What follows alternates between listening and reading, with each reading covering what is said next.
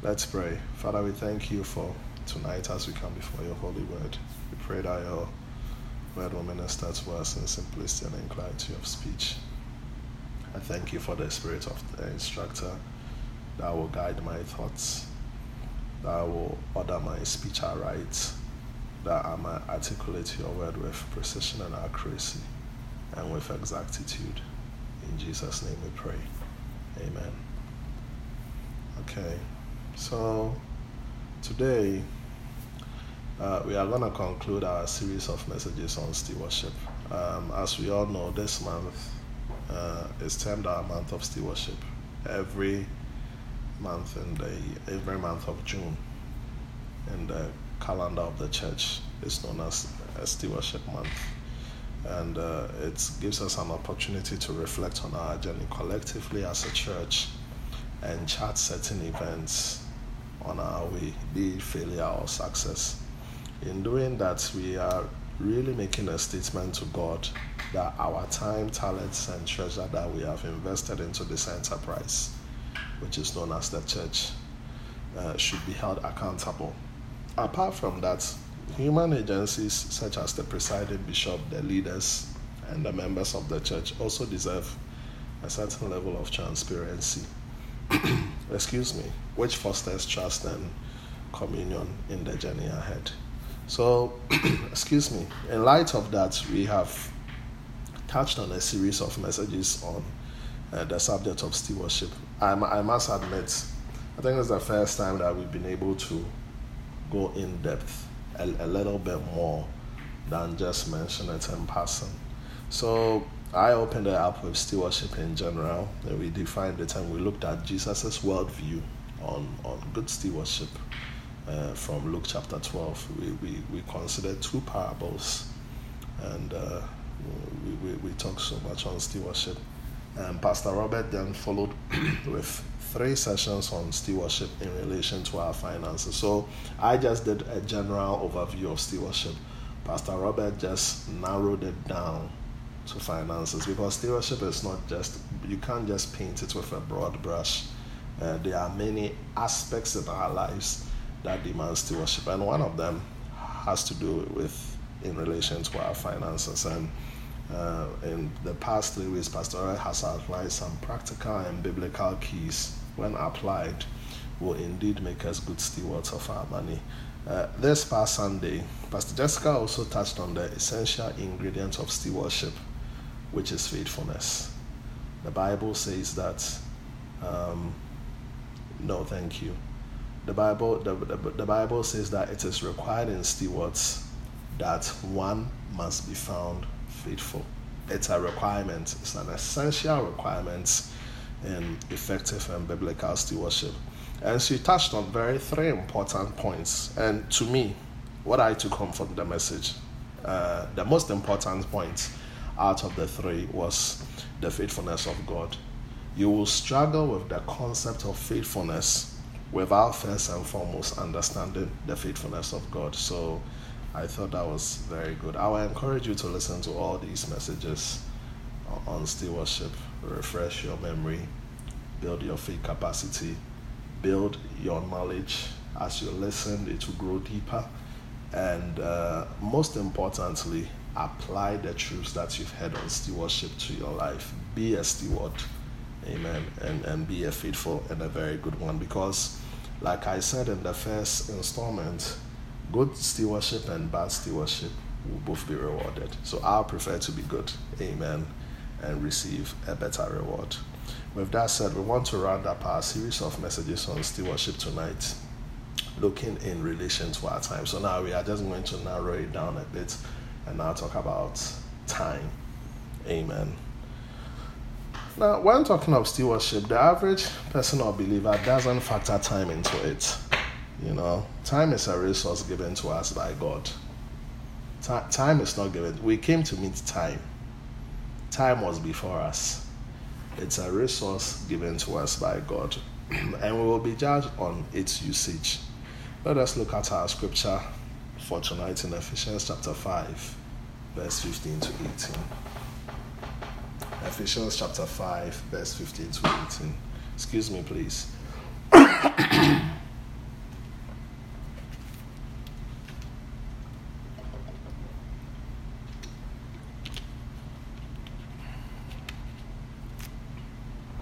Ephesians chapter 5, verse 15 to 18. Excuse me. See then that you walk circumspectly, not as fools, but as wise, redeeming the time, because the days are evil. Therefore, do not be unwise, but understand what the will of the Lord is. And do not be drunk with wine, which is dissipation, but be filled with the Spirit. The word circumspectly means to live carefully. So we are to be sober and vigilant. So when the Bible talks about living circumspectly, it also carries the idea of sobriety and vigilance. You know, in, in Ghana, the, the, the popular parlance for vigilance is yes, steady. that, that means be very steady, be vigilant. That's, that's all that would mean. It's, it's a popular term there. You, you have to be sober and you have to be vigilant. Your faculties are intact, you are in control, you are not under any influence. Now, when you live life carelessly and always living at the edge, the Bible calls you a fool. And there are some people who live life very carelessly. The Bible says that we should live careful. Careful living is scriptural. Walk circumspectly. You can't always live on the fast lane and always live life at the edge. The Bible lets us know we are unwise. Now, the Greek phrase for redeeming the time has an interesting twist to it. It means making wise and secret opportunity of time. So, because when you just read it in English, redeeming the time, you might think that it means buying time, which can also be correct. I mean, in, in today's uh, English uh, context because redeem is also the same as buy. It's a, it's a transactional word, but it goes deeper than that. It's talking about making wise and a sacred opportunity of time. Why? Why do we need to do that? Because the Bible lets us know that the days ahead are days of evil. Now, when you look at this word evil in the Greek, it has three important words I want us to note tonight toils, annoyance, and perils. So, why is the day evil, or why are the days evil? Because of toils, annoyances, and perils. So, in the midst of toiling, annoying, and perilous days, which is also known as evil, the Bible admonishes us to make a wise and sacred opportunity of time so, for your information, the days ahead are not going to get better. The Bible says that we have this sure word of prophecy. This Bible is a sure word of prophecy. It's already predicted the years ahead. And the Bible lets us know that the years ahead are days of evil. And why are they days of evil? They are days of evil because they are toils they are, they are days of toils and toiling. they are days of annoyances, petty things that can really irritate you. And they are also full of perils, which has to talk of dangers. And at times, dangers might, might even be very close to you in the sense of endangering your life. Look at what just happened last year. It's still fresh in our memory. And even now, we are still experiencing the tremors of it. It has not really dissipated away. We are truly living in dangerous times. But the Bible admonishes us that in those times, we have to make wise and sacred opportunity of time in those days. So don't wait for things to fall into place before you do what you are supposed to do. Take advantage now. Time is of the essence. In one of Pastor Robert's installments, he was talking about when the pandemic came, Christians were busily praying that the pandemic should go away. others too were taking advantage. You know, in this pandemic, there were people who really scored big. People like Amazon, Walmart, Zoom, Netflix, they didn't lose at all. They scored very big. Shares went high. Profit margin big. Made a lot of money. See, the, the days were evil, but they were able to make wise and secret opportunity of time. So, ladies and gentlemen, don't wait for your ducks to be in a row. All right, don't don't wait for the perfect situation before you take advantage. Take advantage even in the days of evil. That's what the Bible admonishes us. Amen. The will of the Lord in Scripture mostly has to do with context in the Scripture. All right, so if you read the Bible carefully, there are many places where it talks about the will of God. It's not a static um, definition. It's it's dynamic, depending on the context of the scripture. For example, when you read First Thessalonians chapter five, it says that we should give thanks in all things, for this is the will of God. You understand? So, what is the will of God?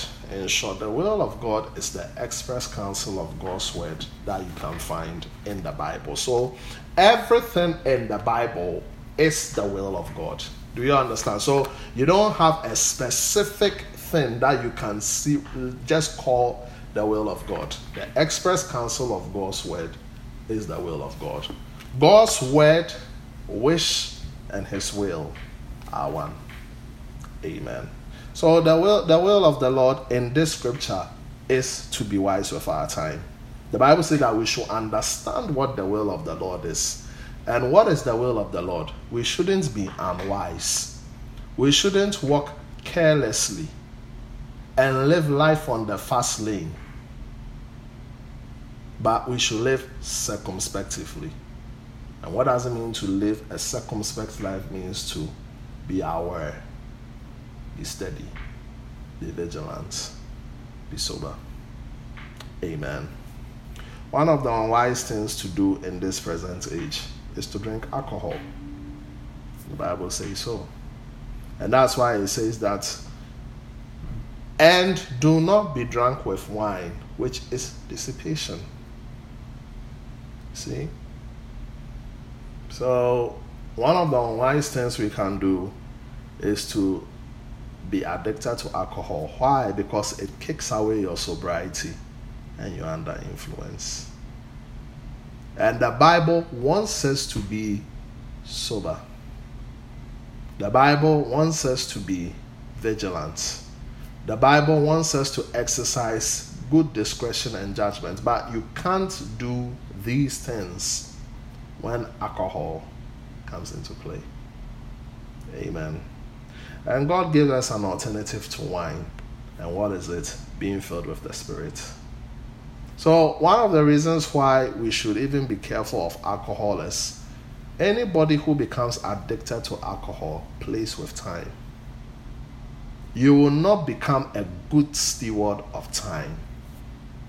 That's one of the reasons why we don't have to be enslaved to alcohol or have alcoholic addiction.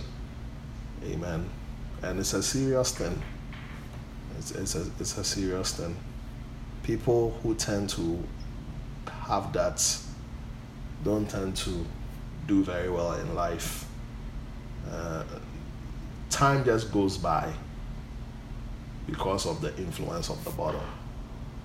I know I cut out, but it's recorded, so don't worry. Amen. So, a Christian who struggles with alcohol addiction is not obeying this verse in its entirety. Do you know what will kick the taste and the sense of alcohol? Is being filled with the wine of the Spirit. There's always one thing I like about the Bible. When the Bible tells you to stop something, it gives you a remedy. It doesn't just put you in a blank space. It always gives you a remedy. You see, that is what is called correction. Reproof is to condemn that wrong act, but correction is to remedy the situation. So, reproof without correction is futile, it's it, it, it, it brings no it brings no results. Are you understanding me? And you also can't correct what you haven't also reproved.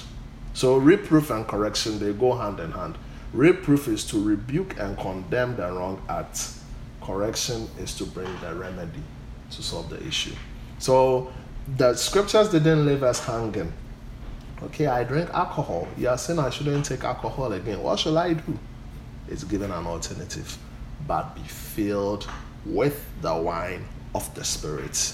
Be under the influence of the Spirit rather than being under the influence of spirits. Another name for wine is called spirits, right? Be, be under the influence of the spirits than being under the influence of spirits. Because you will dissipate your life. Your life will be wasted. Your life will be prodigal. Your life will be profligate. And you also not become a good steward of time because your senses are not really in place. Amen. So, what I really learned from this scripture is it takes a spirit filled man or woman to make use of time effectively. So, if we all want to become good stewards of time, good custodians of time, we want to be able to use time effectively and wisely, that we will take every maximum opportunity of our time.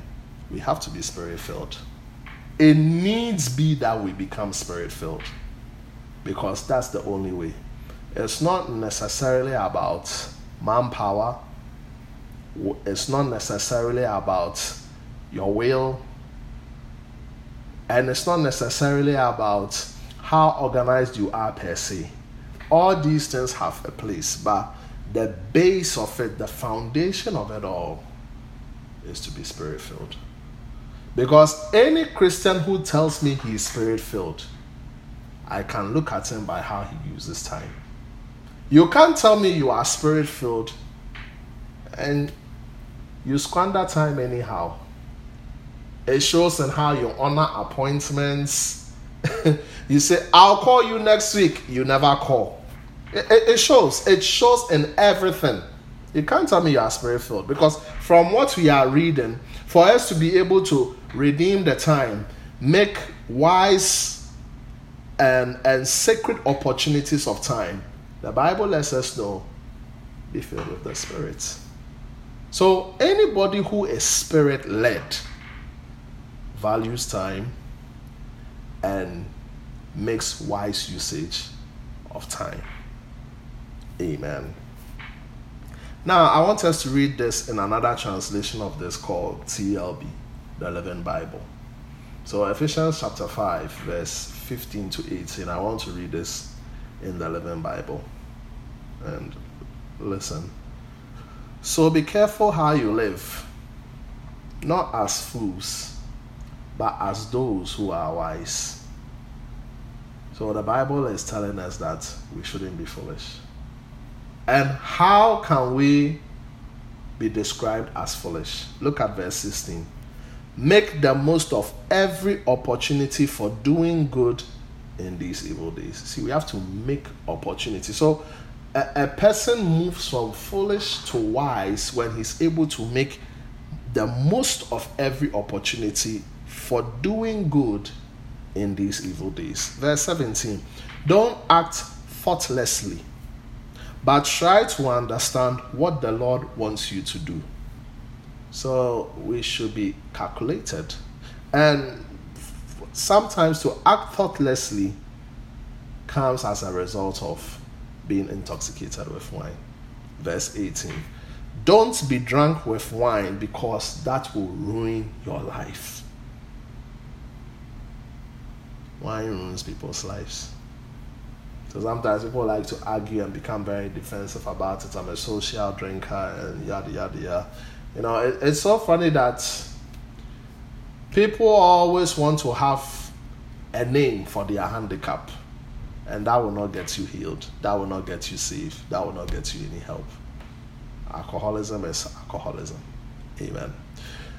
Instead, let the Holy Spirit fill and control you.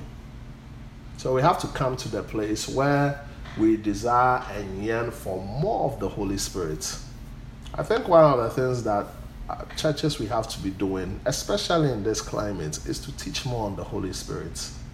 You know, you have to teach more on the Holy Spirit, the person of the Holy Spirit, the gifts of the Holy Spirit, build the capacity of the church so that they will be able to receive the gifts of the Holy Spirit, exercise the gifts of the Holy Spirit, walk in them, and allow themselves to be filled and controlled by the Holy Spirit, whereby the fruit of the Spirit will now begin to show up in their lives. There's a, a church where the Holy Spirit is very silent.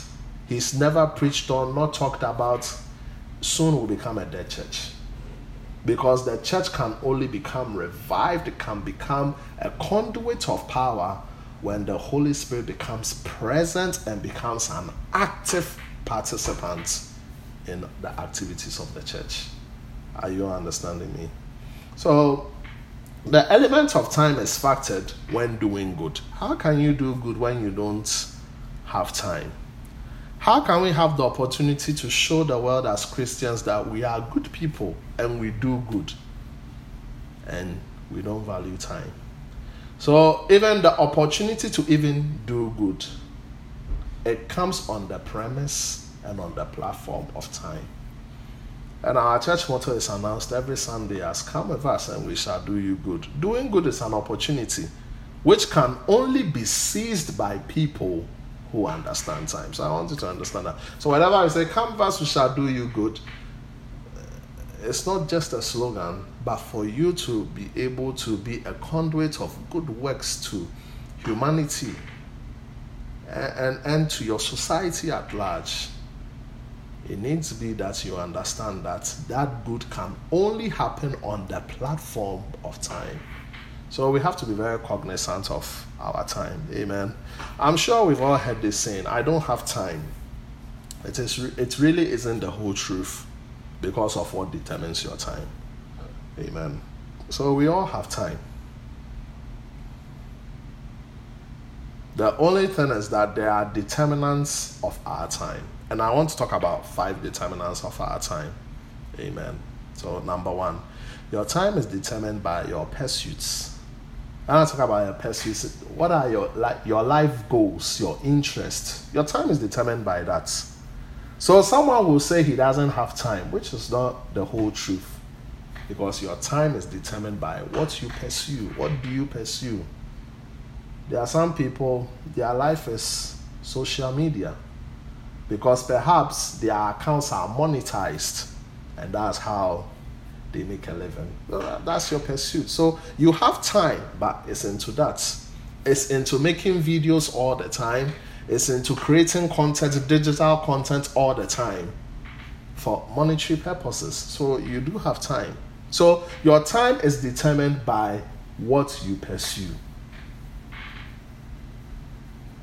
So when a Christian is not able to pursue the things of God, what is he pursuing then?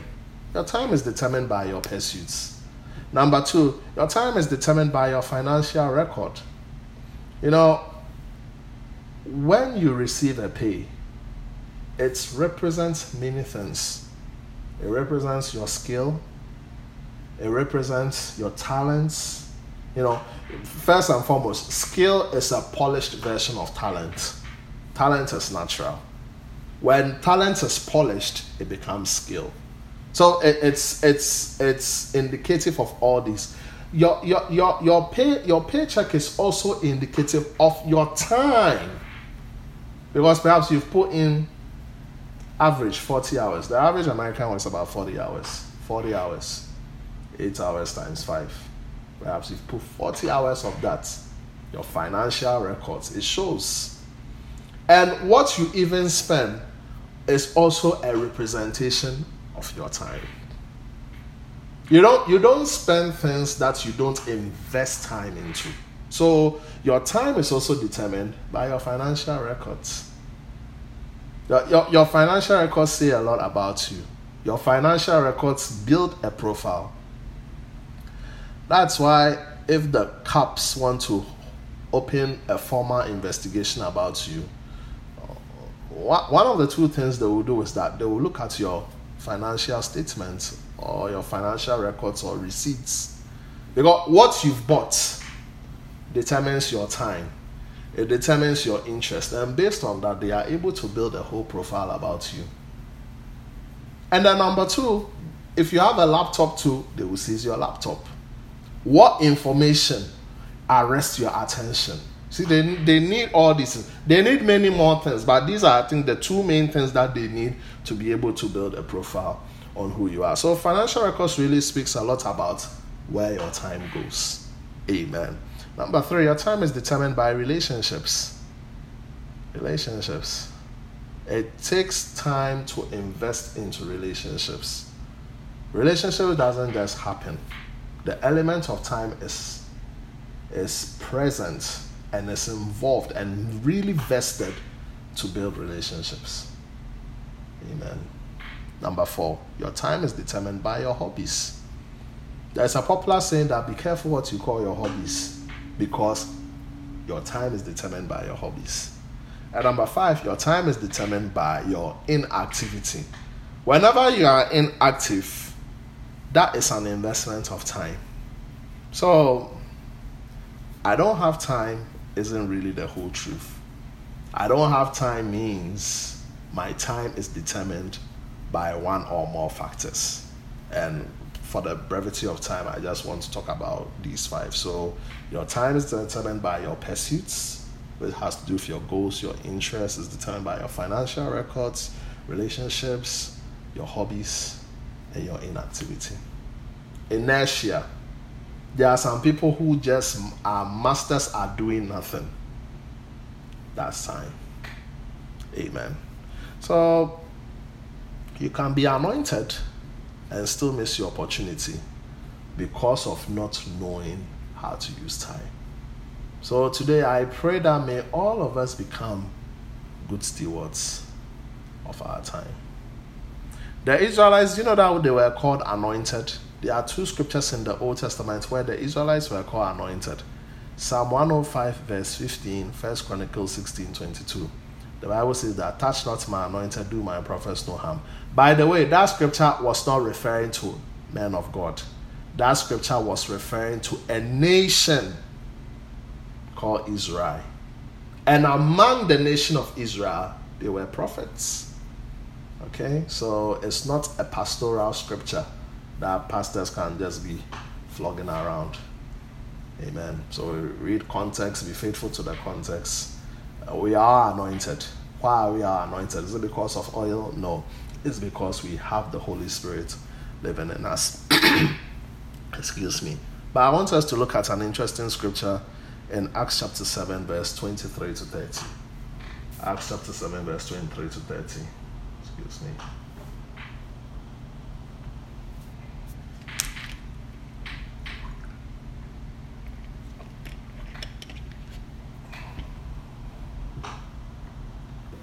Acts chapter 7, verse 23 to 30. I read. Now, when he was 40 years old, now this about Moses, it came into his heart to visit his brethren, the children of Israel. And seeing one of them suffer wrong, he defended and avenged him who was oppressed and struck down the Egyptian.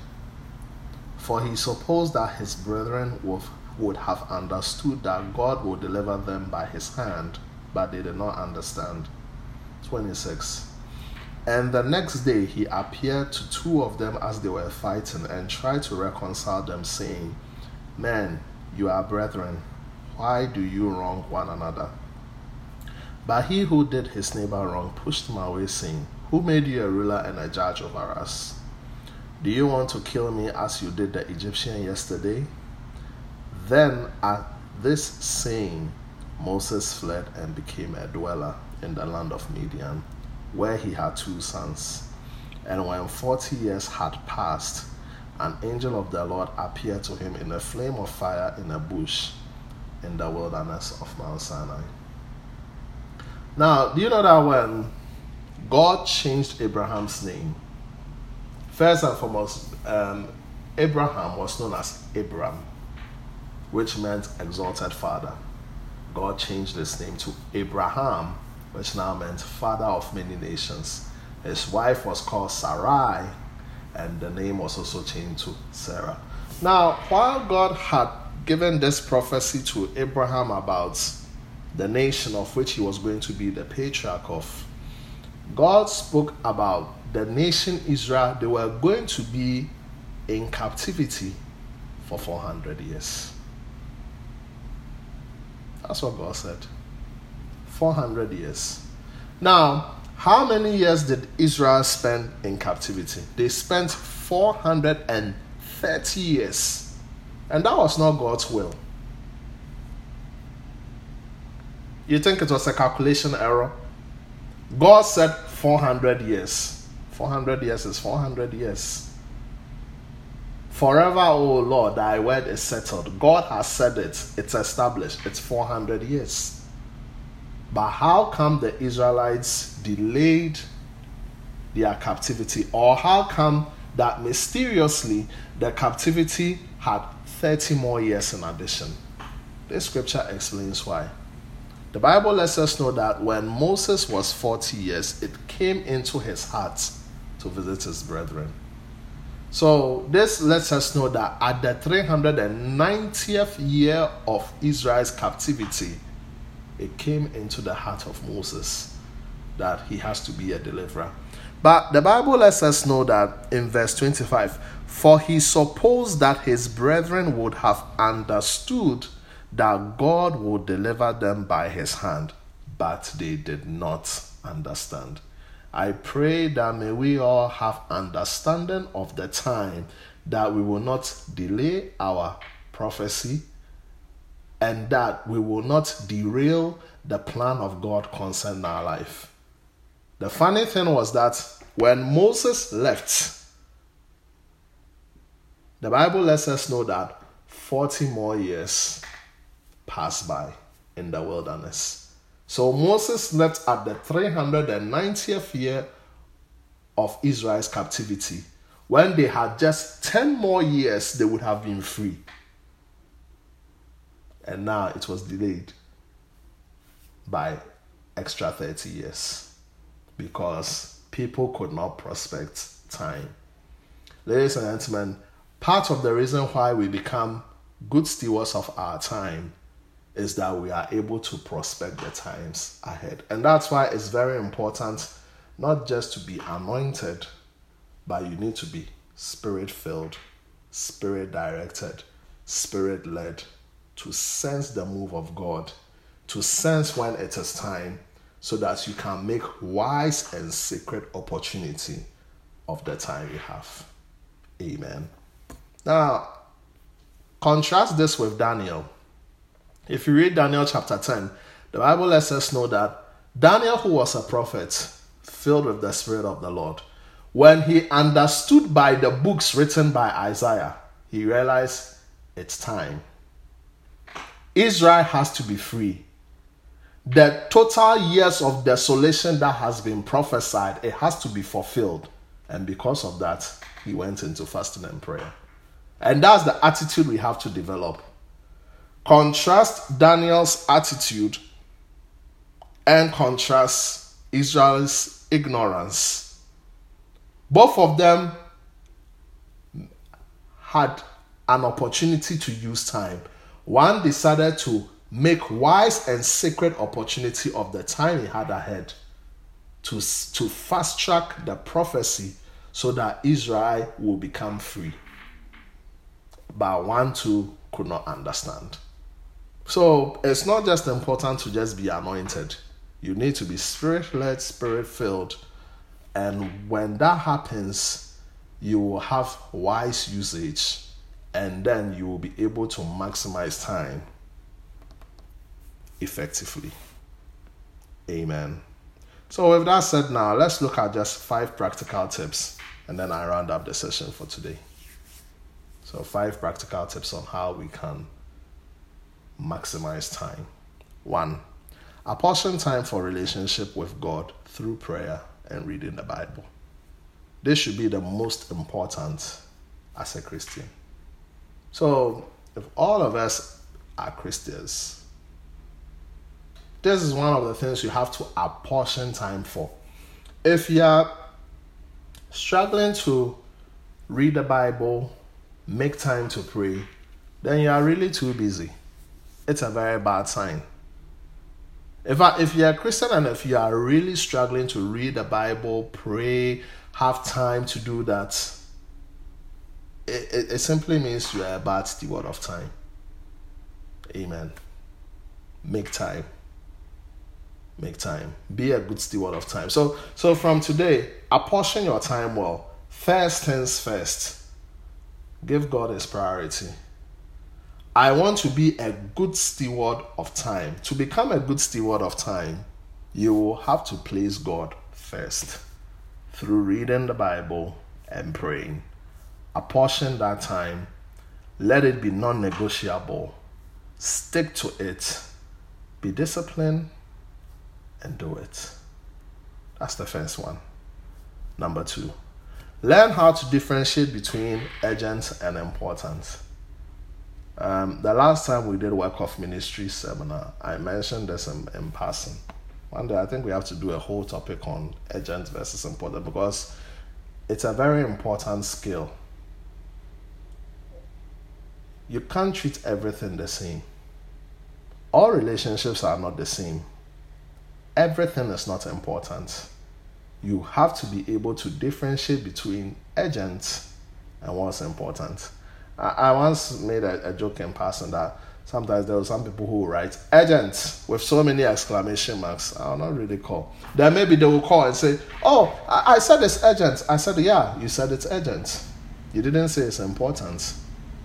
You know, the, the thing about agents is that urgent things they really cry out loud for your attention, but they might not really be necessary.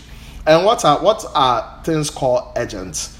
Urgent things are things that can be delegated or looked at another time.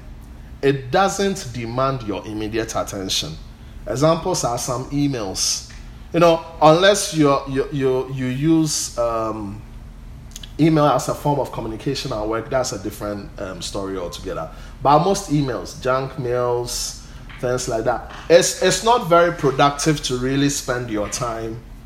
You know, your your, your fresh peak hours of the day just going through emails. Most of them are not really necessary. So some of them, it, eh, you, it can wait. You can do them even whilst you are eating dinner or doing something else. Some friends, and personally, there are some friends who are urgent. I have some friends who are very important. Uh, so, sometimes, if I'm really busy doing something, I might not answer your call in the immediacy, but I'll return your call. I might not be able to have that conversation in the immediacy, but I'll return your call. You know, so there are some things not not really there. Some texts, it's not it's not every text that you can reply to.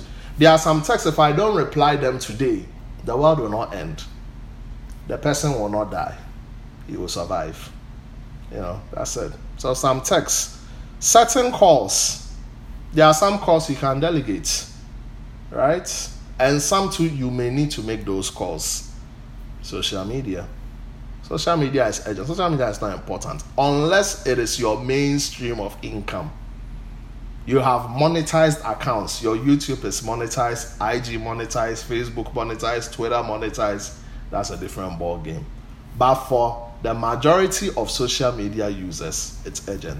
It's not really important. If, if you don't go on social media today, I don't think the world will end right? So there are some things that's urgent. That that that that thing that is funny is that sometimes we become bad stewards of time because we've made the urgent important and we've made the important urgent. And then we spread ourselves too thin and then we don't become effective.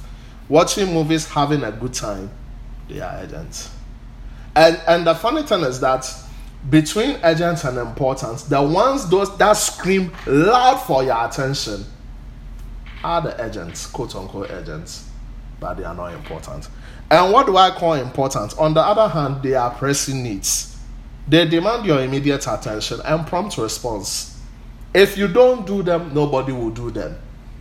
If you don't attend to them, it might spell negative repercussions and the implications might not be too good. You know, there are things if you don't do, no one will do it. That's what I call important. Example, your relationship with God. That's very important. Personally, if I don't pray, who will pray for me? It's nice for somebody to say, Oh, I'm praying for you. You know, it's nice, but I have to pray. I have to read the Bible. Those are very important. I don't I don't class them as agents. Very important. Working is important to work.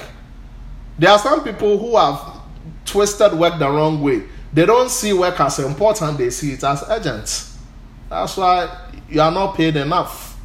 You are always calling off, not working, not taking it serious. It's bad stewardship of your time. I'm going to chill with my friends. I'm going for a party. I'm going for this concert. I'm going here. You've become a socialite and you don't have money.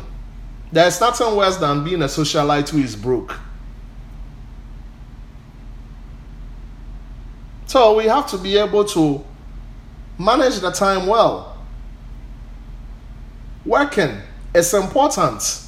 It doesn't matter whatever job. You may flip burgers at Burger King, you may work at a warehouse, you may be an administrative clerk, you may be among the um, highest um, um, um, um, um profile leaders in the corporate world, whatever. No matter, work is work.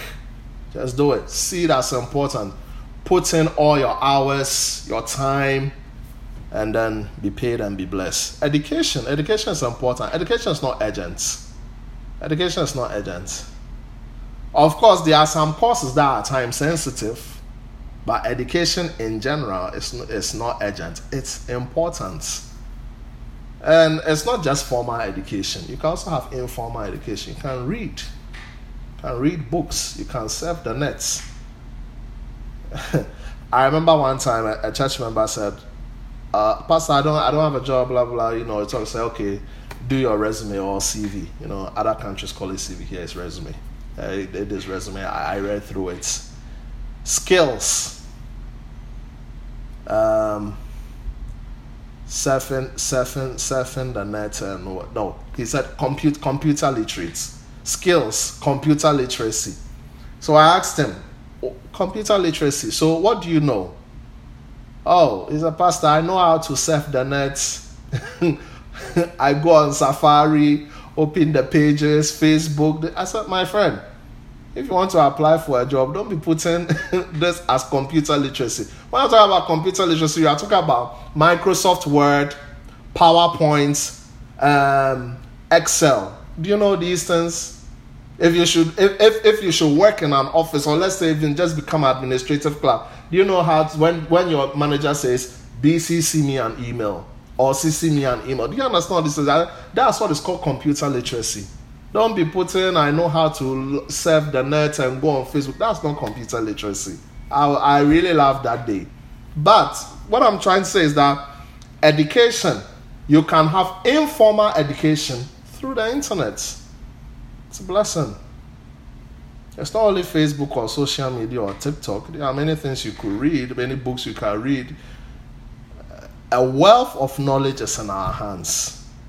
Let's use it. And that's time. Amen. Financial literacy. That's important. We all have to have financial stability. I don't think that's in the class of urgency. Very important. Reading. It's important to read. I consider reading important. Sometimes when I'm reading, I have to switch off the phone. Because if the phone is on, I know the calls, the calls, the call. I'll never be able to even read one chapter. And sometimes that has to happen.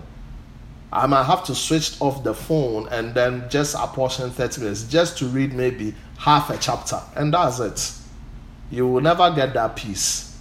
So you have to be disciplined to read. I see it as important, not urgent. Amen. Certain relationships. My wife, that's an important relationship. That's not urgent.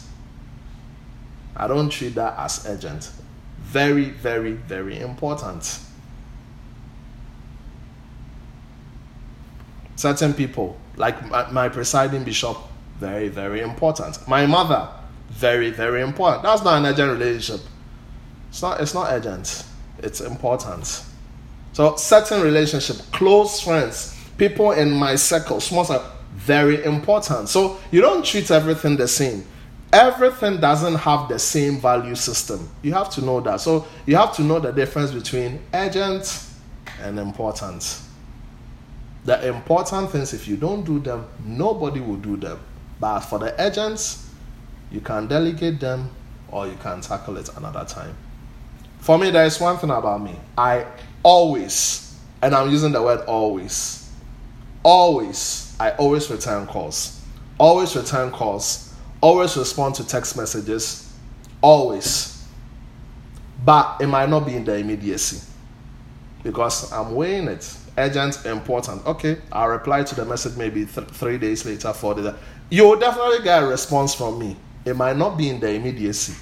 Dependent, dependent on how I'm assessing the situation at that current context.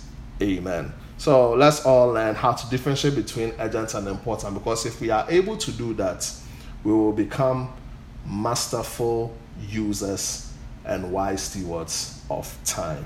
Amen. Number three, practice the Ohio principle. OHIO. Only handle it once. That's the principle that beats against procrastination. And procrastination is a thief of time. Certain assignments, instructions from God are time sensitive. Once you miss the opportunity to take action, it might be difficult, not impossible though, but it might be difficult to have that same opportunity again. So always remember Ohio, O H I O only handle it once. Let's beat procrastination, which is the thief of time. Procrastinators are bad stewards of time, and we don't want to be bad stewards. I want to be good stewards of our time. And let's learn how to handle it once. Daniel, in chapter 10, that was his chance. He only handled it once. Once he understood that, look, the time is coming close to when Israel has to be free. I have to fast and pray and find out the direction in which God wants us to go. He took immediate action. Don't don't waste time. There are some things don't waste time. There are some things pray about it immediately. There are some things if you will have to fast, do it. Only handle it once. Because if you miss that season, if you miss that window of opportunity, it's not impossible, but it will be difficult to get that opportunity again. And maybe the time whereby the opportunity will come, you may not be as fresh, you may not have that time, you may not have that energy that you may want to attend to. For example, school if you don't attend school at a certain age, once you grow old, you may have the desire, but the opportunity, the time to even do it, your, your life will be so encumbered that you, you may not have the opportunity to do it. So I, I pray to God that may we all be good stewards of time. May we prospect time wisely and, and fulfill that scripture that says that we should redeem the time because the days ahead are days of evil. There is a popular saying. It is said that the opportunity of a lifetime it has to be seized in the lifetime of the opportunity. Do you understand? So that means opportunity it even it even has an expiry date. All right. So when you see the opportunity of a lifetime, you have to seize that opportunity in its lifetime. Otherwise, when it fizzles out, when it dissipates, that's it. It's gone forever. Amen. Number four, have time for yourself. Have time for yourself. There are, there are many people who have time for many things, but they don't have time for themselves. They don't even know themselves. They don't have time for introspection. Have time, that is to meditate. Sometimes it's good to just be quiet. The Bible says that in quietness and confidence shall be your strength. Isaiah 30 15. That there is a place where when you spend time just becoming quiet and meditating and, and going on a journey of solitude, God speaks to you. Things become very clear. Things don't become foggy. You know, this this year, one of the topics we tackled in our midweek Bible study was on meditation. You know, so you may have to listen to it and, and apply the, the discipline and the practice of meditation. Have time for personal retreats Everybody here has to do personal retreats. Have time, just personal retreats between you and God. Or maybe even go somewhere. Just look at nature, be inspired, have ideas, go somewhere. You know, just personal retreats. Have time. Read books, you know, hone your talents and skills. There are many ways by which you can do that. There is Udemy, there is um, many, many apps that you can use to hone your skills and talents. The, the internet is a blessing. Internet is a blessing. Whatever you want on the internet, you'll find it. Trust me, it is a blessing. Use it. Use it in your me time. Have have have a time for yourself. I, I think for me, when you have time for yourself, you are becoming a good steward of time because you have the opportunity to be inspired, you have the opportunity to be innovative, and if you're a Christian, that's even an added benefit. You will have the time to commune with the Holy Spirit, who will give you certain directives, instructions, and divine plans that when you implement them, your life will move to a different level. And number five, apportion time for rest. Take care of your sleep, go on holidays. All right. Every year we do that. We go somewhere and it's necessary. To me, it's investment of time. It's investment of time because you have to renew ourselves. It's an investment of time because we have to charge ourselves. It's an investment of time because man has to rest. There is a saying if you don't come apart, you will come apart. If you don't come apart, that means if you don't separate yourself from the masses, you uh, you will implode in front of everybody. So if you don't come apart, you will come apart. You get me? So let's let's have these practical tips on how to be a good steward of time. Amen. The scripture in Ephesians chapter 5, verse 16, I'll end with that again. Redeeming the time because the days ahead are evil.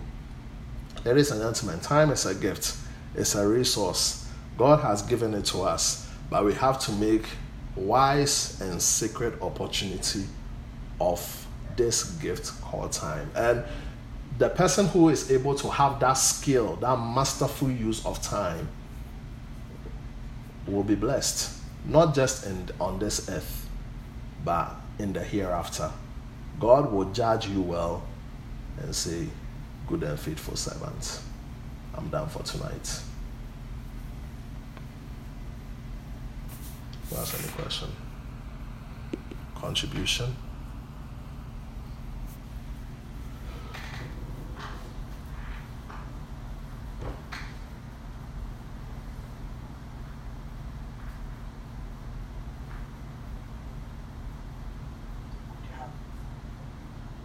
What's your question?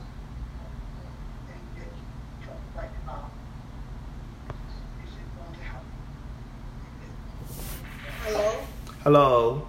Yes, my grandmother has a question. Okay. She, she wants to know that if everything that is in the Bible, if everything that she spoke about is in the Bible, is it going to happen? If everything that is spoken that is in the Bible, is it going to happen? Yes. Yes. Yes. Thank you.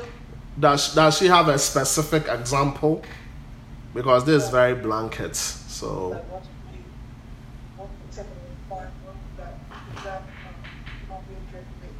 Like, um, is there gonna be a judgment day?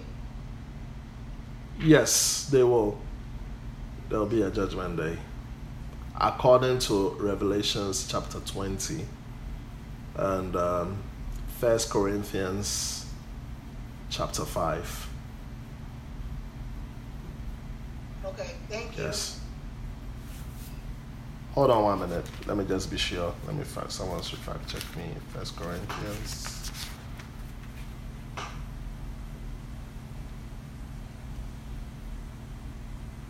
Yes. First Corinthians chapter 5 and chapter 6 will be judged. And then First Corinthians chapter 3. Yeah. Five and six. Yeah. And then Second Corinthians chapter 5 Second Corinthians chapter 5 to is there. And then Revelation chapter 20. In fact, for you to understand Revelation chapter 20, you have to start from chapter 18, 19, 20, 21, and then also read the last chapter 22. It, it makes sense. Amen. Okay, thank you. All right, you're welcome.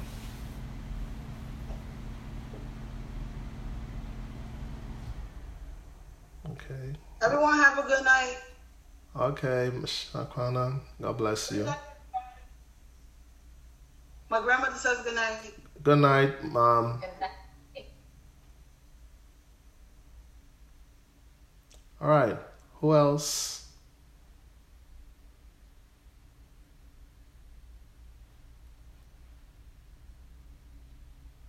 Let's pray to God that we'll become good stewards of our time. Thank you, Lord. We give you praise. Give you praise. Thank you. Thank you for today's word. We pray that may we be good stewards of our time.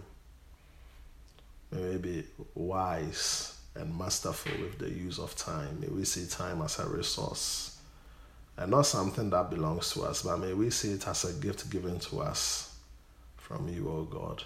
May we be wise with it. May we prospect wisely with time. Father, help us to invest time, not to waste or to even spend time, but to invest time.